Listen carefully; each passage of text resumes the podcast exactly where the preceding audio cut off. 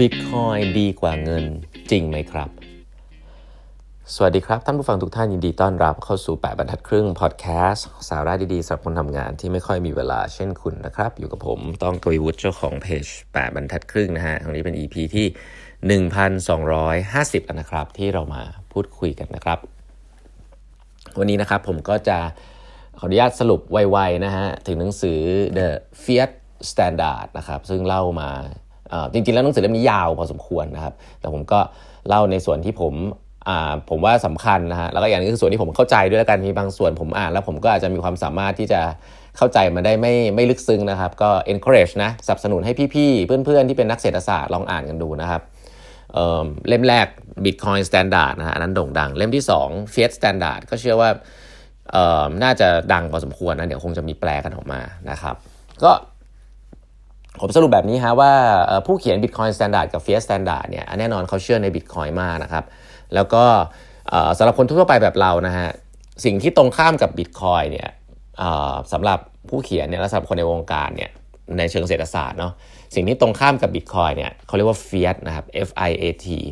นะ Fiat ระบบ Fiat System นะฮะระบบ Fiat คือตัวแทนเงินดอลลาร์นะครับเรียกเงินดอลลาร์ก็ได้ เพราะว่าเงินดอลลาร์เป็นเหมือน reserve currency ปัจจุบันของโลกนะครับ แต่ว่าระบบ fiat เนี่ยตัวแทนของเงินมันไม่ใช่แค่แค่แค่เงินที่เป็นกระดาษเนาะคือระบบ fiat เนี่ยเป็นสิ่งที่ผู้เขียนไม่ชอบนะเพราะว่าอย่างแรกก่อนนะครับ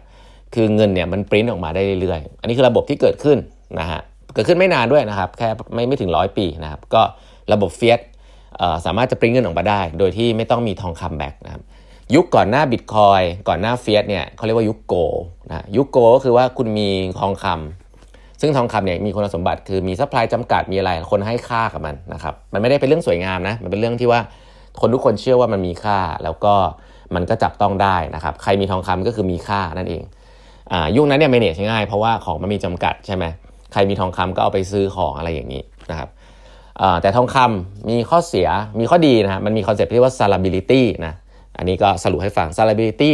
มี 2 อัน salability across space กับ salability across time นะเอาไว้ง่าย ไม่ต้องไปแปลมัน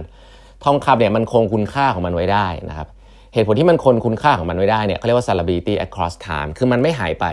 นะมูลค่ามันก็มีอยู่เท่านั้นแหละนะครับ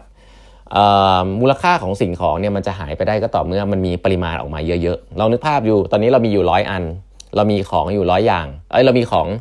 ทองคำอยู่ 100 100กิโลอย่างเงี้ยอยู่ทั้งทั้งประเทศมีอยู่ 100 ใครที่มีบางส่วนเนี่ยก็จะมีคุณค่าจากมันใช่ไหมแต่เรานึกภาพว่าเรามีทองคำอยู่ 1 ล้านกิโลคือมันหาง่ายอะทองคำมันก็จะไม่ค่อยมีค่าเท่าไหร่เพราะใครๆก็มีนะครับเอา basic แบบนี้ก่อน เพราะฉะนั้นทองคำเนี่ยมีสิ่งเรียกว่า salability across time อยู่นะครับก็คือว่ามันอยู่ของมันแล้วมันมีค่านะครับ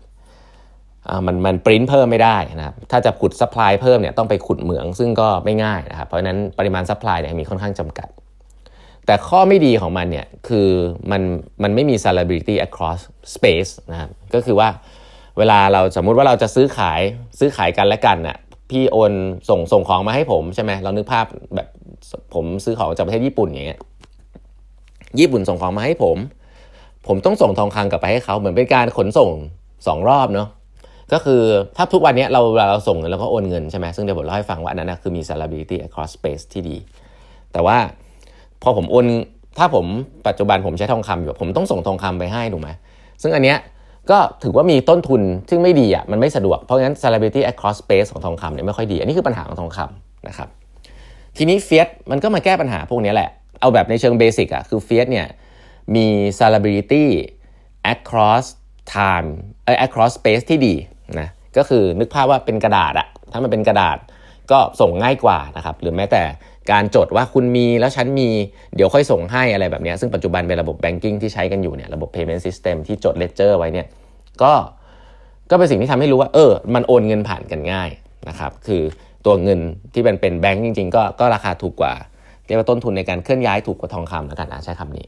ทีนี้แต่ว่าสิ่งที่มันเกิดขึ้นสำหรับไอ้ตัวระบบ fiat หรือเงินเนี่ยก็คือว่า ไอ้ตั๋วเงินเนี่ยถ้ามันมีทองคำ back อยู่แบบว่าอะทองคำไปฝากแล้วได้ตั๋วเงินมาแล้วเอามาใช้อย่างเงี้ยอย่างนี้ perfectนะครับแต่ว่าด้วยหลาย ๆ อย่างที่เราไปในหนังสือเล่มนี้ด้วยความ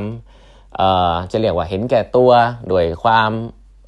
ไม่จริงใจของประเทศบางประเทศนะครับที่อาจจะรู้ว่าวิธีนี้เป็นวิธีที่ดีครับเขาก็เปลี่ยนจากที่ว่าเงินเนี่ยต้องมีทองคำแบ็กเนี่ย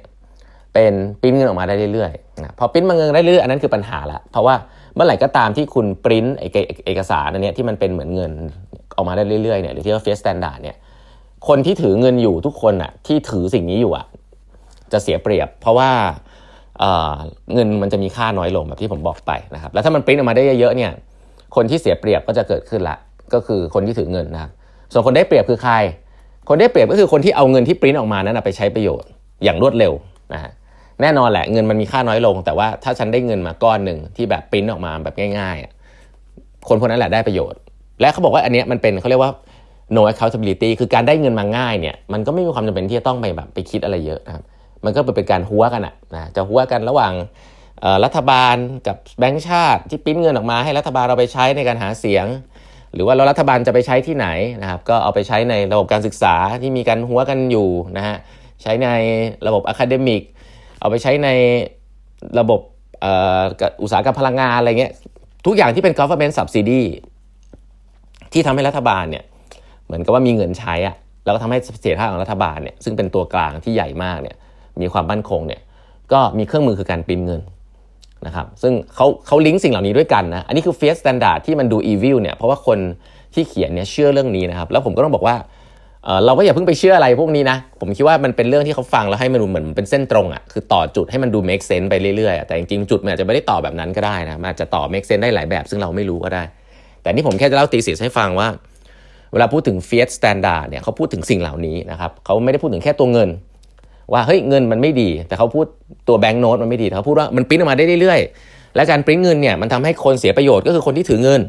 แต่คนที่ได้ประโยชน์ก็คือ คนที่มีเงินปริ้นออกมาได้เรื่อยๆ แล้วเอาไปใช้ประโยชน์นะครับ แล้วคนที่ติดต่อกับระบบเหล่านั้นนั่นแหละ ซึ่งเป็นระบบที่ค่อนข้างจะเลวร้ายนะสำหรับสำหรับคนในสำหรับ